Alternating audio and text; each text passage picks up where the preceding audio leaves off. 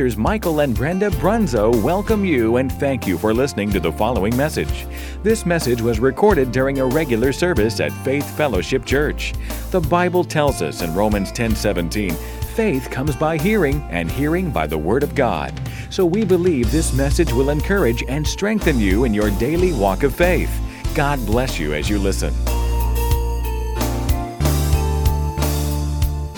Luke 16. Last week I preached a message that made some of you want to shout. So I get to preach one that won't make you shout too much today. I want to talk to you this morning about the reality of hell. As far as I'm concerned, there's not enough of it being preached. There's not enough about the blood being preached. There's not enough about heaven being preached. But if we're going to have a balanced gospel, if we're going to stay in the middle of the road, we've got to preach the whole word. Amen? And whether people like it or it makes them uncomfortable or not, it still has to be preached. It's in the Bible. Amen? And so we're going to preach on hell, we're going to preach on the blood, we're going to preach on heaven. And we're going to learn some things this morning. Because we're getting to the place where hell is just a funny word to us anymore. I mean, we use it all the time. We tell people to go there and we say to hell with this and to hell with that, and you know, it just cheapens the word. But hell has a, a profound meaning to it, it's a real place. It's not just something that's fictional in our minds. In Luke chapter 16, verse 19, we're going to learn some things about hell, and then we're going to learn about how you get there and who's going there. In Luke 16 and 19, I'm going to read in the King James Version. There was a certain rich man which was clothed in purple and fine linen, linen, which represents royalty, and he fared sumptuously every day. And there was a certain beggar named Lazarus, which was laid at his gate full of sores, and desiring to be fed with the crumbs which fell from the rich man's table. Moreover, the dogs came and licked his sores. And it came to pass that the beggar died and was carried by the angels into Abraham's bosom. The rich man also died and was buried. And in hell he lift up his eyes, being in torments, and seeth Abraham afar off and Lazarus in his bosom. And he cried and said, Father Abraham, have mercy on me, and send Lazarus, that he may dip the tip of his finger in water and cool my tongue, for I am tormented in this flame.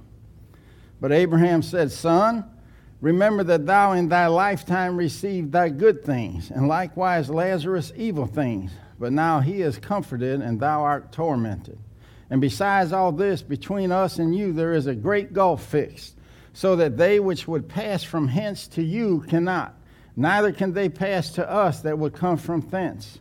Then he said, I pray thee, therefore, Father, that thou wouldest send him to my father's house. For I have five brothers that he may testify unto them, lest they also come into this place of torment.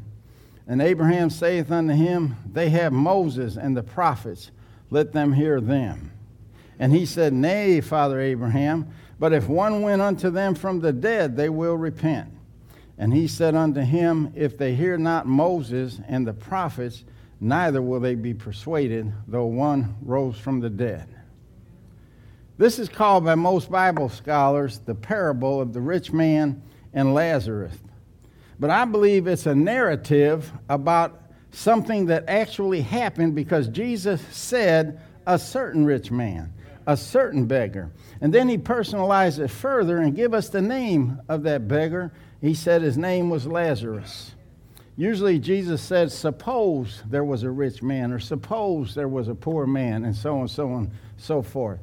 But he personalized this, so I believe it's an actual account of a rich man whom he didn't name and a beggar by the name of Lazarus. And the first thing I want us to notice is that Jesus said they both died. He said Lazarus was carried to Abraham's bosom and the rich man went to hell. But it also said they were buried. So, how could that be? Well, their bodies were buried, their spirits went to two different places. Lazarus' spirit went to Abraham's bosom, and the rich man's spirit went to hell. Abraham was in a place called paradise. It was a place for departed spirits that died believing in the coming of a Messiah. They believed the Word of God and they believed the promise that a Messiah was coming. And if you died like that, you went to this place called paradise, and that was also called Abraham's bosom. In other words, it was a place of acceptance and a place of comfort for the departed spirits that died believing that a Messiah was going to one day come and, and set them free. The other place was hell. And hell obviously is not a place of comfort. As a matter of fact, our story tells us it's a place of torment and there are real flames there. Remember, the rich man cried for mercy, and it says, And in hell the rich man lifted up his eyes, being in torments, and seeth Abraham afar off and Lazarus in his bosom. So paradise must have been located uh, above hell because it says that the, the rich man had to lift his eyes to see Lazarus. In other words, he had to look up. But the rich man could see Lazarus being comforted while he was being tormented in the flames. And so the rich man must have been a Jew because he addressed Abraham as Father Abraham and Abraham addressed him as son. So, what does this mean? This means that he was a covenant partner with the Jewish race. He had a covenant with God, but he was not a practicing believer. He died without God in his life or God in his heart, and that's why he wound up in hell. He could have went to paradise because that was a promise for the Jews, but he didn't. And he says, Have mercy on me. Send Lazarus that he may dip the tip of his finger in water and cool my tongue, for I'm tormented in this flame. Another thing I want you to notice is the consciousness that both men had. They were fully conscious. They had all their faculties. They had their five senses. They could speak, they could hear, they could smell, they could feel, they could uh, see and recognize others, and they could remember things. And the rich man saw Lazarus and Abraham, and he recognized him. He spoke to him, and he tried to reason with Abraham. He felt the flames of hell, and he was thirsty. So you don't just float around as a spirit with no feelings or anything like that. You have feelings. And besides that, we're going to be resurrected with a body someday the wicked and the righteous the unrighteous and the righteous. And, and you know, we're going to get a body at the rapture. And when that happens, we'll be connected with our glorified body and we'll be in that body forever. And it's the same thing with the second resurrection after the thousand year reign. And those that are bound for hell and they stand before the white throne judgment, they're not going to hell as a spirit. They're going to be given a resurrected body too, but it's going to be a body that they can go into hell with. And so you're going to be very conscious of everything. You're going to feel everything that goes on in hell. And as you know, when you die, you die, your spirit departs from your body, and with it, your soul, which consists of your five senses, your mind, your will, and your emotions. So uh, you just don't go to heaven a mindless being of some kind, a mindless spirit. Everything that you learn here on the earth, you will remember. Everything that, every emotion you ever had on earth, you will have when you, when you depart this body. It goes with you. And so your spirit will go to one of two places. Back in that time, you went to either paradise if you, if you believed in God and the, the coming of a Messiah, or you went to hell. Today, you either go to heaven or you go to hell. So paradise was moved from uh, the, somewhere in the earth up to heaven. See, there was no salvation at their time, and they couldn't go to heaven. But once Jesus made the ultimate sacrifice, and it was accepted by God, he rose from the dead. The Bible says that he preached to the departed spirits. And, and it says that he led captivity captive. And so that means that he took them and led them to heaven. Everyone in paradise, he moved paradise into heaven. And paradise is in heaven to this day. In some religion, religions, I'm just going to say the Catholic religion, because I spent years in the Catholic faith, they believe uh, in a place that is between heaven and earth. It's called purgatory. And, and they believe that you can go to purgatory and you can uh, pay retribution for your sins because nobody's clean enough to go to heaven.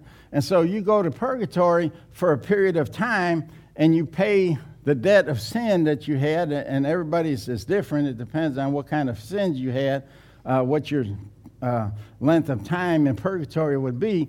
But once your, your soul was cleansed, then you would graduate and go to heaven. Hallelujah. I mean, there's a lot of people would like to go to purgatory and have a second chance. But trust me, there's no purgatory anywhere in the Bible. You can search it from cover to cover, you will not find any purgatory. It's a concept that the popes came up with a long time ago to tickle the ears of the people that didn't want to change their lives and, and live for Jesus. See, there's a heaven, there's a hell, and there's nothing in between except a big old gulf, a big old chasm. The Bible teaches about heaven and hell in vivid detail, but there's no teaching, I say no teaching, on purgatory. So get that out of your head right now. I don't want you to think you're going to get a second chance after this life because there is no second chance. You got to make it in this life. You got to get saved in this life. No retribution. None. So the only thing between heaven and hell is this great impassable gulf or chasm, a gulf that could not be crossed by either Abraham or, or Lazarus or by the rich man. And that tells us that there's no way out, that the rich man's hell and Lazarus' paradise is permanent. And the only thing, the only difference is, is that paradise got moved to heaven with everybody in it. Nobody was added to it. They moved it just the way they were. And one day hell is going to be moved into the lake of fire. But all its residents are going with it. And hell is a place of great regret. The Bible says that there will be weeping and gnashing of teeth. What does that mean? That mean, and this, this word weeping here isn't like, this is a wailing. This is defined in the, in the Greek as a wailing. I mean, a really sorrowful cry, a really sorrowful uh, expression of grief. And it says there'll be gnashing of teeth. Why? Maybe because of the pain, but also because everyone that's weeping and gnashing their teeth had an opportunity to get saved, had an opportunity to get born again, and they're going to remember that opportunity, and they're going to realize that it's too late now, and it's going to bring great regret. The rich man begged Abraham to send Lazarus to his father's house to witness to his father and five brothers. Apparently, they didn't believe either. They were Jews just like him, but they didn't have God in their heart, they didn't have God in their lives. They didn't believe the preaching by the prophets of a Messiah that was going to come one day and set them free. He said, Tell them of this place of torment. And Abraham said, They have Moses and the prophets. Let your brothers listen to them. In other words, they should read their Bibles and do what it says. Uh, and, uh, and the prophets wrote about hell. Isaiah was very vivid about his description of hell. They just didn't believe it. But the rich man said, Nay, they won't do it. But if one rose from the dead, they'll listen to him. And Abraham said, If they won't hear Moses and the prophet, neither will they be persuaded, though one has rose from the dead. And that has proven to be an accurate statement because if they won't believe what's in their Bible, if they won't believe the prophets, if they won't believe what Pastors Mike and Brenda and Brother Daryl have preached or the television evangelists that they listen to, if they won't believe them, they're not going to believe one that came back from the dead. You see, we have one that rose from the dead, and he's been being preached for over 2,000 years, and there's still a lot of people that don't believe it. So they won't listen to someone that came back from the dead. And unfortunately, there's some people that are just bound for hell because they won't listen to anyone. And the Bible describes him as somebody that's being stiff necked and rebellious, and it says there's no remedy for him. Why? Because he's unteachable. He won't listen to the word, he won't listen to the preaching. So there's nothing that they can do for him. And that's bad in itself, but I would hate to see someone to go to hell that would have listened, but you didn't tell them. They would have listened, but you didn't preach it to them. You didn't tell them about that dead person that rose from the dead. I was preaching real good till now, huh? See, people want to believe in something. That's why you got all these crazy religions in this, in this world, all the crazy cults and all the things that people will believe. They want to believe in something, but it, uh, and they will believe a lie if that's all they have to believe in. And it's our job to tell them the truth. It's our job to point them to Jesus. He's the only truth. And if we don't do it, they'll they'll believe a lie and they'll be deceived by the devil and they'll go to hell for it. And there's religions that say there is no hell. I'm going to get bold again and just tell you I know the Jehovah Witnesses for a fact. That right, Brother Rick? They don't believe in hell. And that's comforting for somebody that's probably going to go there. I'd like to believe there's no hell so I can live any way I want to. And, and so they don't believe in the hell. But I'd hate to be someone that listened to them and then died and opened my eyes in hell like the rich man did. It's too late then. See, hell's not a place where anybody wants to go. I know I don't want to go there. And I've heard people say in jest that they're going to go to hell because that's where all their friends are going. And we're going to have one big party in hell. But I got news for you it's not going to be a party. They say, yeah, but you can drink in hell, you can take drugs, you can smoke, you can even have orgies uh, because there's no rules in hell. We can live any way we want.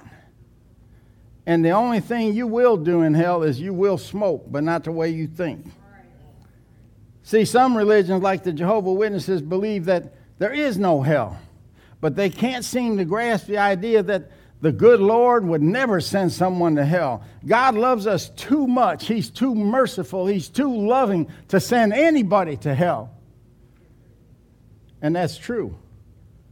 He doesn't want anybody to go to hell. He doesn't want to send anybody to hell. But let me tell you something. In the 25th chapter of Matthew, it talks about the day of judgment where God is going to separate the goats from the sheep. And the goats represent the unrighteous, and the sheep represent the righteous. Those that died righteously, those that died unrighteously.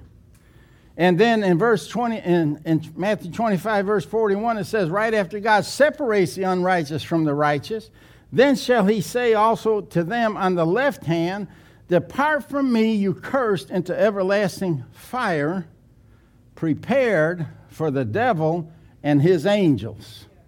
See, God didn't prepare hell for us, He prepared it for the devil and his followers.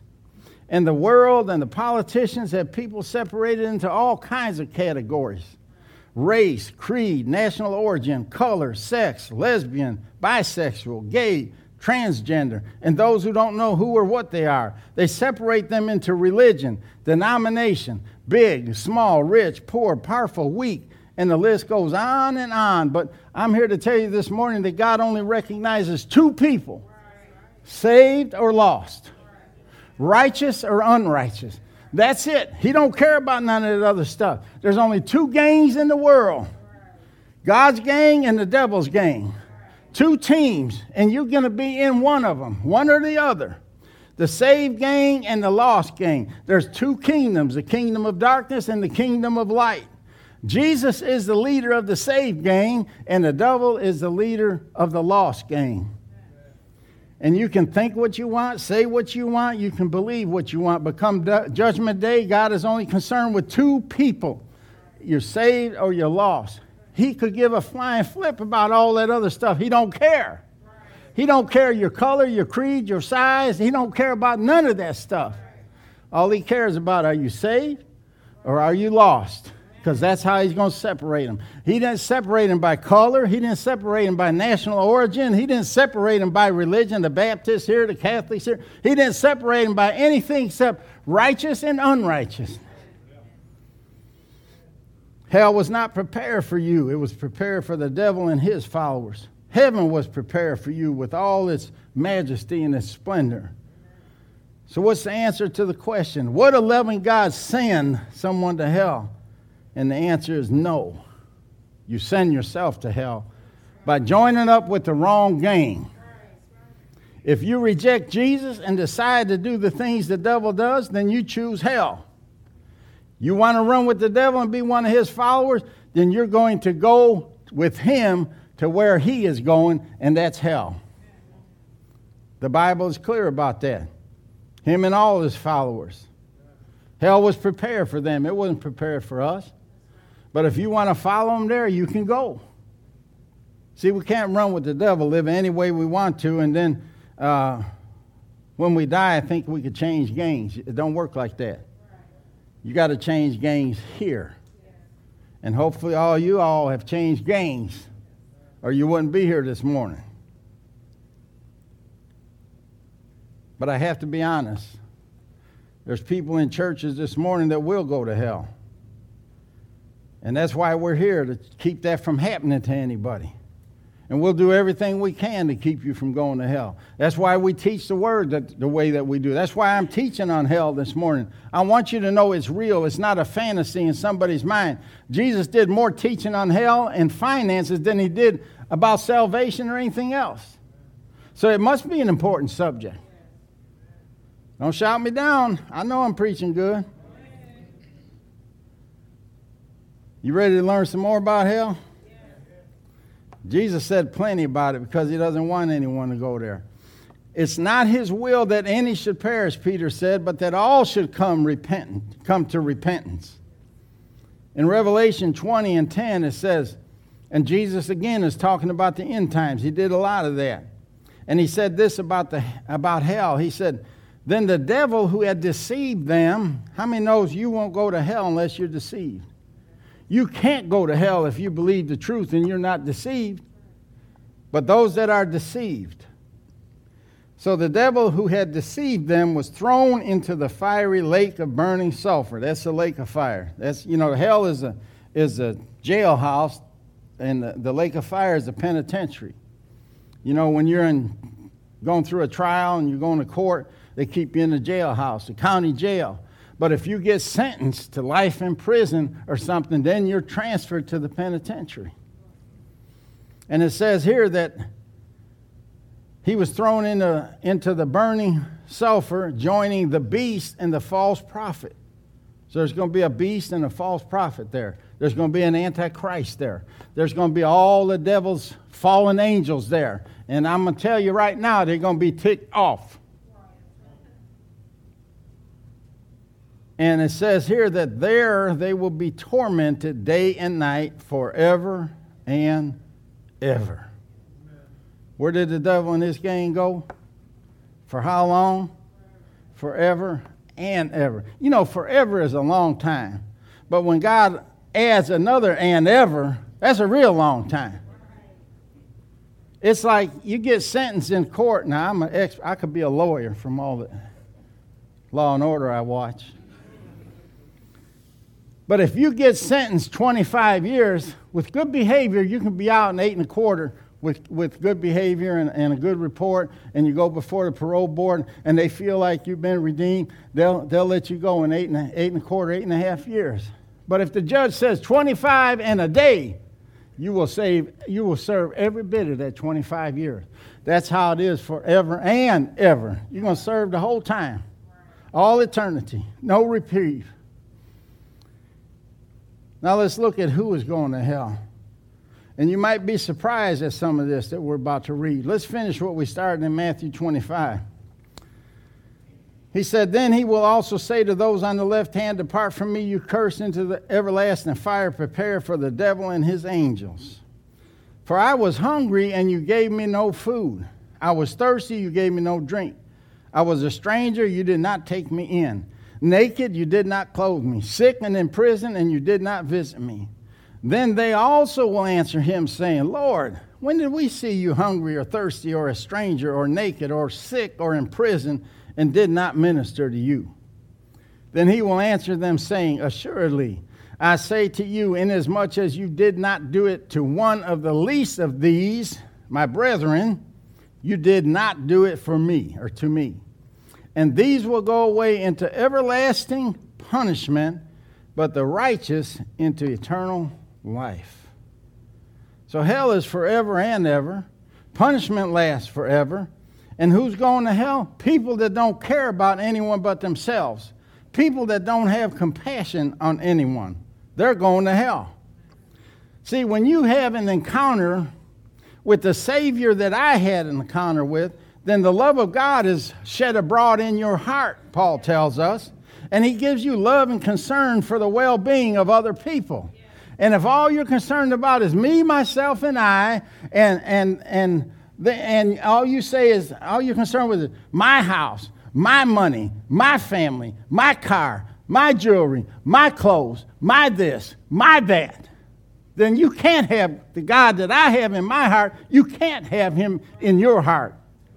Because that's the first thing he does is, does is put some love in your heart for other people, not just yourself. Yes, he says we have to love ourselves, but we have, we're supposed to love others, have compassion for others, help others, do something for others. Amen.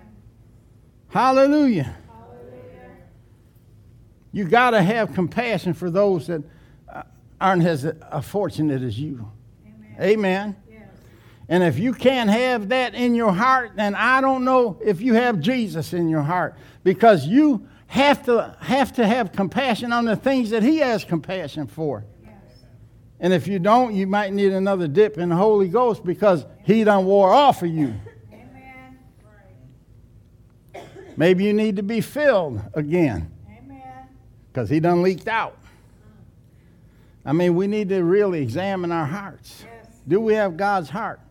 Because that's what he put into us. When we got born again, he gave us, took out the nature of the devil. This is when we changed games. He took out the nature of our old leader, the devil, and he put in the nature of our new leader, which is God. And that nature is a love nature. The Bible don't say God loves, the Bible says God is love. Yes, so you got to have that love in your heart. I mean, when he comes into your heart, he pushes out selfishness. Amen. He pushes out self centeredness and he gives you love and he gives you compassion for other people. That's right. If you see a brother fall on hard times, you should be compassionate. You, sh- you should at least feel something for him because it grieves God when that happens. And that's why I can't understand how, and I'm not going to get political, but I got to say this. I can't understand for the life of me how people who call themselves Christians can vote for or support anyone or anything that Jesus is opposed to. I mean, we should oppose the things that Jesus opposes and support only the things that Jesus supports. Yes. I mean, yes. let's see who else is going to hell. 2 Thessalonians chapter 1 verses 8 and 9.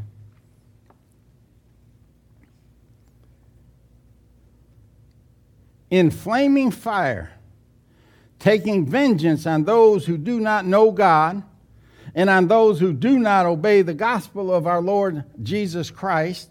These shall be punished with everlasting destruction from the presence of the Lord and from the glory of his power. Who else is going to hell? Those who don't know God, or those that claim they know God and don't,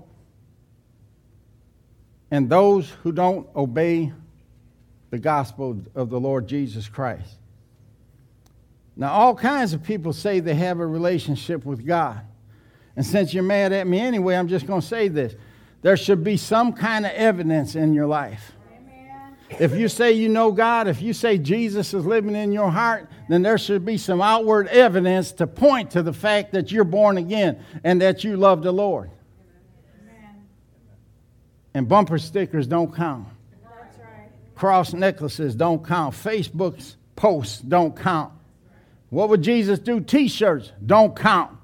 Going to church doesn't even count. Hell's going to be full of people that go to church. The only evidence that counts is a truly changed life. Because if Jesus really came into your heart, you had a change of life, a change of attitude. And there's all kinds of religious people who think they, they know God. And it's like Jeremiah said God's on their lips, but their hearts are far from Him. So who's going to hell so far? Those who don't care, those who don't know God, and those that don't obey the gospel. Could that include the church? Yes. 1 Corinthians 6 9 through 11. It pains me to read this. It pains me to reveal this truth to you. I wish it wasn't in the Bible, but it is. Paul says to the church at Corinth, and it's some kind of a rebuke because of the behavior they were experiencing. He says, Do you not know that the unrighteous, the goats, the ones on the left, will not inherit the kingdom of God? He says, Don't be deceived.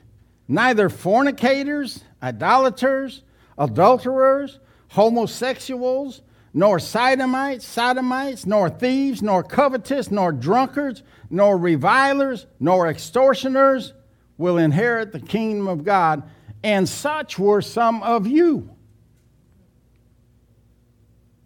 They can't go into the kingdom of God. They can't inherit the kingdom of God.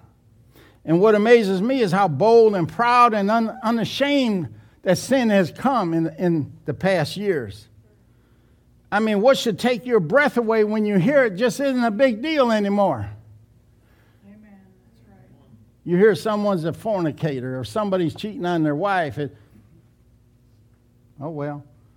When years ago, if I heard that, especially about somebody I knew, I'd go, no way. I'd be shocked, shamed, and humiliated. And today it's no big deal. Everybody's doing it.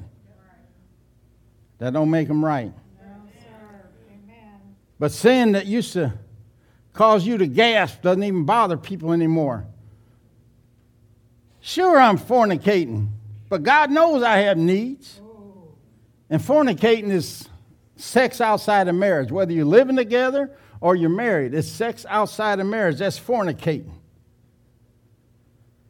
Yeah, I cheat on my wife once in a while. Big deal It's because she don't meet my needs anymore. That's because you wanted to act like those porn stars you've been watching. Get off the internet. Did I say that out loud, Pastor? You did. I'm a homosexual Christian. So what? God created me that way. First of all, there's no such thing as a homosexual Christian. No more than there is a fornicating Christian or a thieving Christian or a lying Christian. You either a Christian or you that other thing. Second, the Bible says, and that's why it pained me to read it. I wish it wasn't there. I wish I could change it, but I can't. The Bible says that you can't inherit the kingdom of God.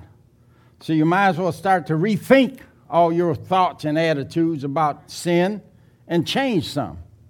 Because it's clear the Bible says no unrighteous, no fornicators, no idolaters, no adulterers, no homosexuals, no sodomites, no thieves, no covetous, no drunkards, no revilers, that's partiers, y'all, and no extortioners. Can't, cannot, will not inherit the kingdom of God. Is that plain enough? Yes. And I promise you, I wish with all my heart this wasn't even in the Bible. I wish God didn't say it. I wish it wasn't true. But it is in the Bible. God did say it, and it is true, so I have to preach it. Amen. Besides, we don't want you to go to hell. Amen. And some people say that this passage isn't re- referring to Christians. Maybe, maybe not. One thing I know for sure Paul was certainly talking to the church at Corinth and the church in Louisville. Uh-huh. Yeah, but these are things that only unsaved people do. These are things only unsaved people do. They ain't getting it, Pastor. Right? Exactly my point. If you're saved, you won't do these things. Paul then rebuked the church at Galatia. He said they weren't trusting in Jesus alone to save them. They had other ways of being saved. They, they had another way to get to heaven. And Paul rebuked them for it. I mean, Buddha was a great leader. I'm going to get in trouble today, Pastor. There were other great leaders that led people in religious movements, but they died and went to the grave and stayed there. But our Savior, he went to the grave and he got up. That's what makes him different from everybody else.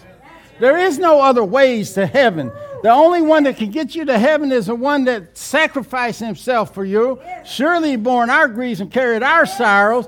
The one that hung on the cross for you, took that whipping for you, and then died, was buried, and rose from the dead. He's the only one that can get you to heaven. Get that in your head right now. There is no other way to heaven. He is the way. Not a way, the way. And Paul rebuked them and said, You have become estranged from Christ. Don't even tell me you know Christ. That's right. And they, he was talking about because they tried to get justified by the law, by their good works, by another way. And Paul says, You have fallen from grace. You have fallen from grace. And you know, I believe with all my heart our, our salvation is sure and secure. I don't think that, you know, uh, your salvation is so wimpy that you're saved one day and lost the next. You did this and it got thrown out, and you did that and got put back in. And I don't believe our salvation is like that. I believe our salvation is secure. And I would like to believe once saved, always saved, but I can't. And it's because of this scripture. We can't ignore what Paul said here there is a danger that we can fall from grace. How are you saved? For by grace are you saved through faith. Yes. So if he said we can fall from grace, we can fall from our salvation. I'm not saying how easy it is or how hard it is, and I'd like to say, I'd like to believe that that ain't in the Bible, but it's there. Yes. And so that tells me that we can never sin with any degree of safety. Yeah, my salvation is sure. Yeah, I believe I'm saved, but I can't continue doing the things I did when I was unsaved and expect not, a, not some kind of retribution for that. I wish it wasn't in the Bible, but it is. It tells me that we can fall from grace. Hallelujah. Hallelujah. I know this ain't a shouting message. But, you know, some of these things, like I said, take your breath away. Can't believe that. But everybody in here has done one or more of them. And some of you are still doing one or more of them. Look at your neighbor, say, that includes you. Raise your hand if you ever told a lie. Okay, okay. Those of you that didn't raise your hand, you just lied. So you, you ain't in that category no more.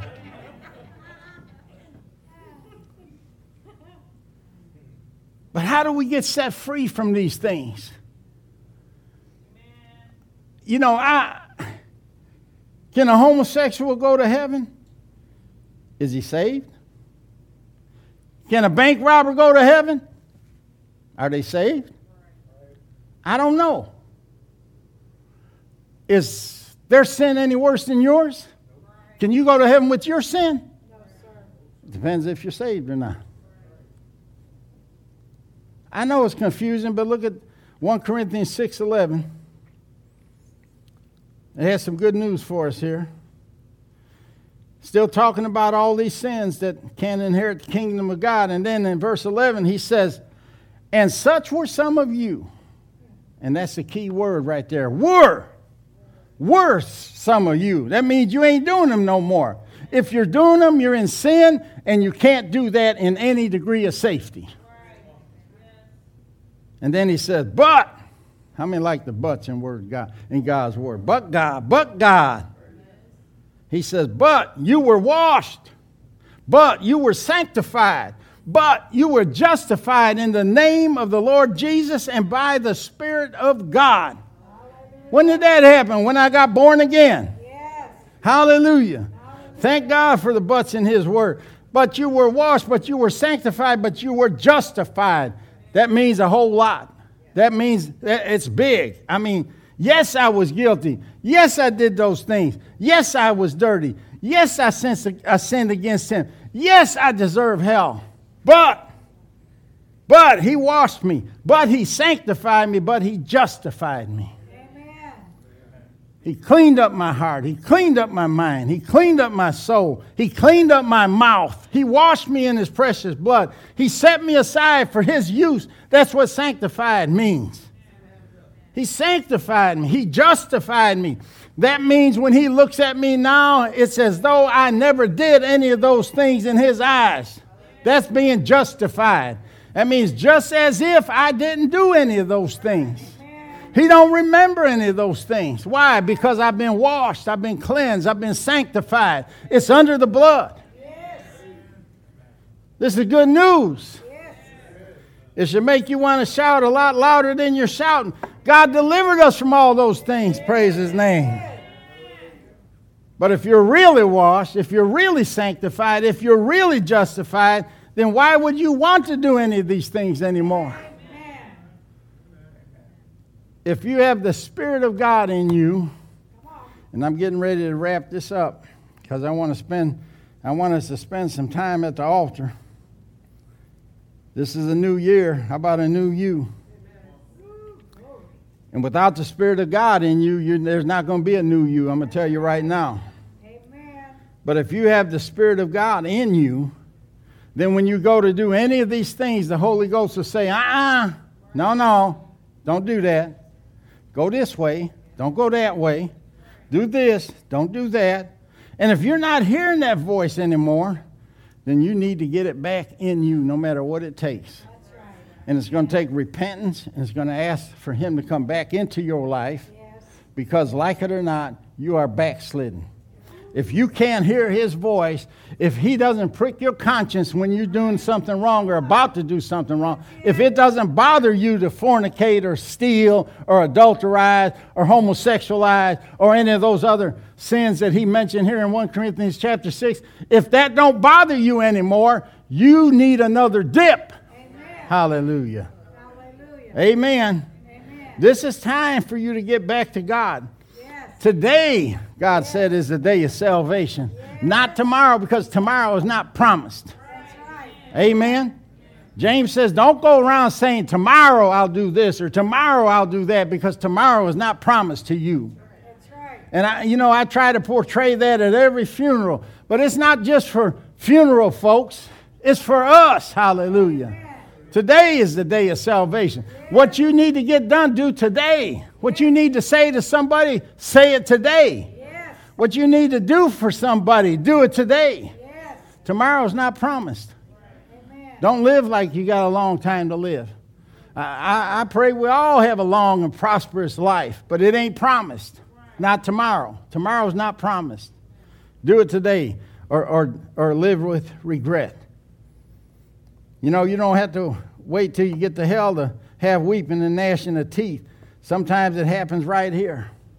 Sometimes I know something passed me by and I had a chance. Yes. And I'm telling you, I weep and I gnash my teeth saying, I wish I would have, wish I should have, wish I could have, yes. but I didn't. Yes.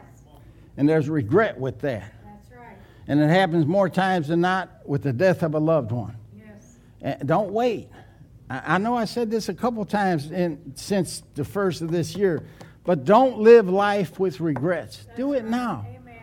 Don't you know? Well, I, you know, if, what if I tried to uh, say I'm sorry? I tried to make amends with somebody and they turned me down. It's out of your hands then. Right. You did what God told you to do. Yes. It's up to them now. Amen. But don't hold them in captivity with your unforgiveness and your anger and your hatred, and don't let them hold you in captivity either. Amen. Get it out there, get it out in the open, get it done. Yeah. Say, I'm sorry, I said this and I shouldn't have. Even though it was true, I shouldn't have said. No, just say, I'm sorry, I said. If it offended you, I'm sorry. Right. Amen. Amen. Right. Get it behind you, get it under the blood. And that's what keeps you out of hell. You're not going to be perfect and you are going to sin till Jesus comes. And I'm not giving you a free ticket or a pass to sin. I'm telling you, it's going to happen. Uh, but you got to keep that sin under the blood. You got to keep that sensitivity towards the Holy Spirit so that before you sin, He's telling you, uh uh-uh, don't do that. Amen. Amen. The Holy Ghost will tell you before, the devil will condemn you afterwards. So if you hear a voice before, that's the Holy Ghost. He's telling you, don't do that. Don't go that way. Get up out of that bed. Get to church. Amen. Amen. That's the Holy Ghost. And if you ain't hearing that voice no more, something needs to be repaired. Amen. Amen. So, uh, Brother Joe, if you can play some soft music of some kind, or even if Judah comes back, I don't care which one. You know, when uh, Isaiah told King Hezekiah, he says, Get your affairs in order. God says you're going to die. And, you know, I always said this that if someone tells you you're going to die, that's one thing. But when God tells you to die, you can take it to the bank. If He tells you you're going to die, you can take it to the bank. Amen? So there was no doubt in Isaiah's mind that he was going to die. Yes. And so he, what did he do? He turned his face to the wall. Yes. He shut everybody out all around him. He didn't care what was going on around him, what was going on in the world. He said, God, I need some time with you. Yes. And he, he poured his heart out to God. And the Bible says God repented. Not that he did anything wrong that he had to repent of. It just means that God changed his mind and gave Hezekiah another 15 years. And that's what we need to do today. Is we need to turn our face to the wall, whether it's the chair in front of you or you come up to this altar or you actually go put your face in the wall. It don't make any difference. But you need to turn your face to the wall and it's just you and God. Amen. And you need to get that thing straightened out. Yes. I don't care what it is. It might have been one of those things I mentioned. But whatever it is that stands between you and your relationship with God and the Holy Ghost, yes. you need to get rid of it right now. Amen. Amen. Go ahead, Brother Joe. Hallelujah. Hallelujah. Father, we come before you right now in the mighty and precious name of Jesus, the one who gave it all for us, Lord.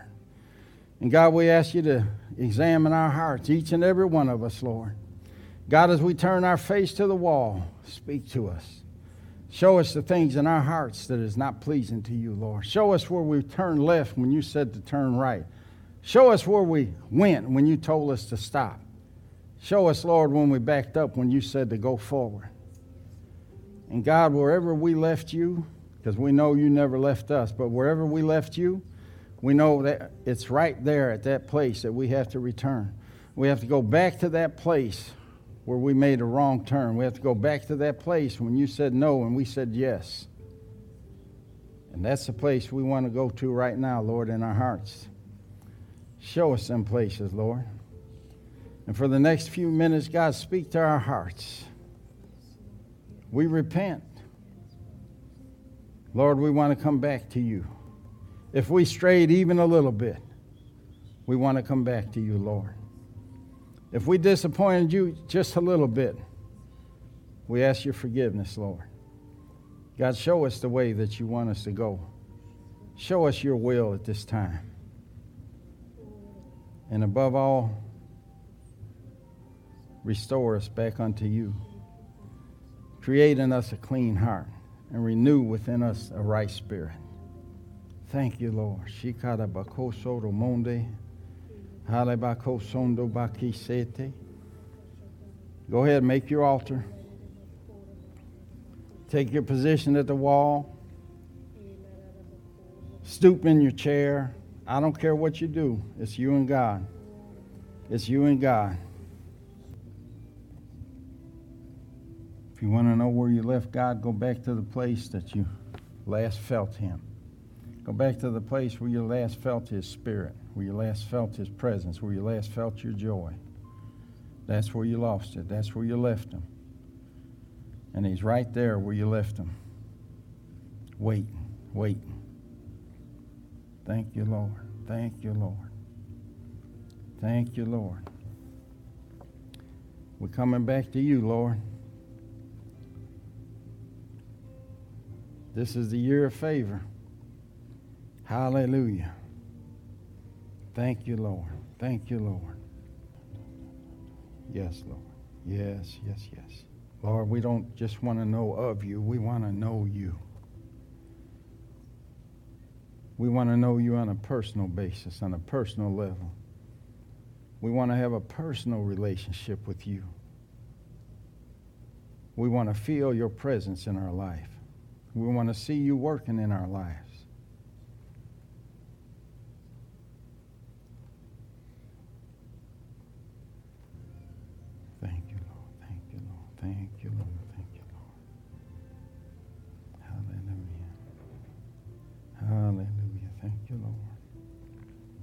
Restore us, Lord. Restore us. Thank you, Lord. Someone might be thinking, I've done too much, I've said too much, I've sinned too much. I don't believe God will take me back. That's a lie from the devil. Don't let him deceive you. Think of that prodigal son. He said too much, he did too much, he sinned too much. But when he came to his senses, he said, I'll go to my father's house where the servants are living better than me. And when he came within sight, the father was looking for him and watching for him and he received him with open arms. Just picture you and God like that. He's receiving you with open arms. He's killing the fatted calf. He's taking you to the clothes closet. He's taking you to the jewelry box, to the shoe rack. He's reclothing you. Hallelujah. He's sitting you at his table. He'll never reject you. Never, never, never. If you think he will, the devil's got you deceived. It's a lie. And we break the power of that confession, the power of that lie right now in the name of Jesus. God will take you back. He will restore you. He will wash you. He will sanctify you. He will justify you. When you get up from this altar and God looks down on you, it'll be just as if you never did any of those things just as if you never strayed. Thank you, Lord. Nobody can love like you. Nobody can forgive like you. Nobody can restore like you. Thank you, Lord. Thank you, Lord. Thank you, Lord. Hallelujah. Hallelujah. Thank you, Lord. Thank you, Lord.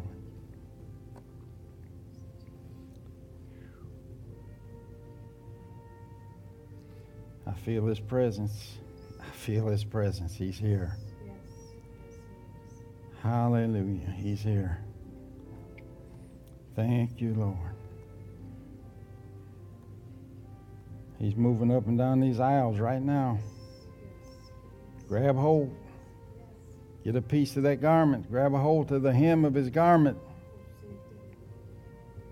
Don't let him pass you by. Thank you, Lord. Thank you, Lord. Hallelujah. God, you're so good. So good. So loving. So compassionate. Can't believe that you save a wretch like us. But you did.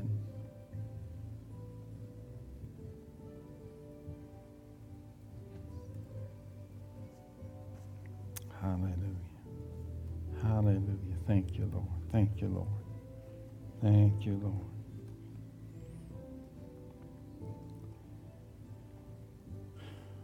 Father, you see, you not only see, but you feel the hearts of your people, Lord.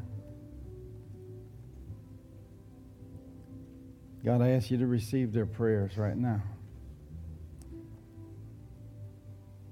I ask you to grant the cry of their hearts. Restore them. Renew a right spirit within them, Lord. I know we've all strayed. We've all gone astray, Lord. Everyone in here, without exception, every one of us has gone astray. And we shouldn't be ashamed to come back to you. Thank you, Lord. Thank you, Lord. Thank you, Lord. Thank you, Lord. Hallelujah. I don't know what you guys prayed, but whatever you prayed, if you really believed it in your heart, you're going to have it. You're going to have it. God loves you. Way more than we love Him. But we are capable of loving Him back. Amen. Hallelujah. Thank you, Lord. Thank you, Lord.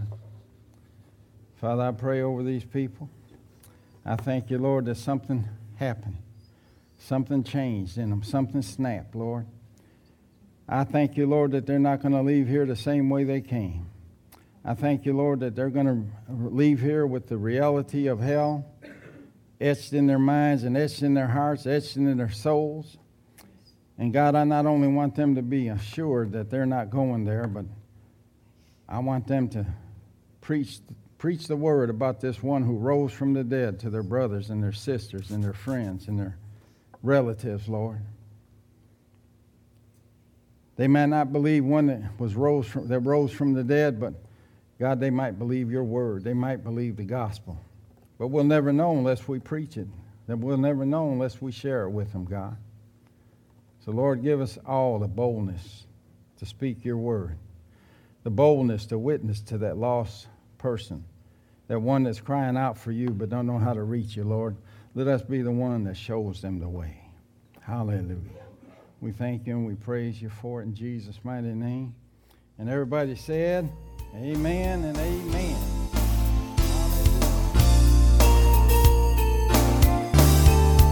This concludes this message. Thank you for listening. We pray that it's been a blessing to you. For more information about FFC or its ministries, please contact the church office. God bless you, and remember, Jesus is Lord.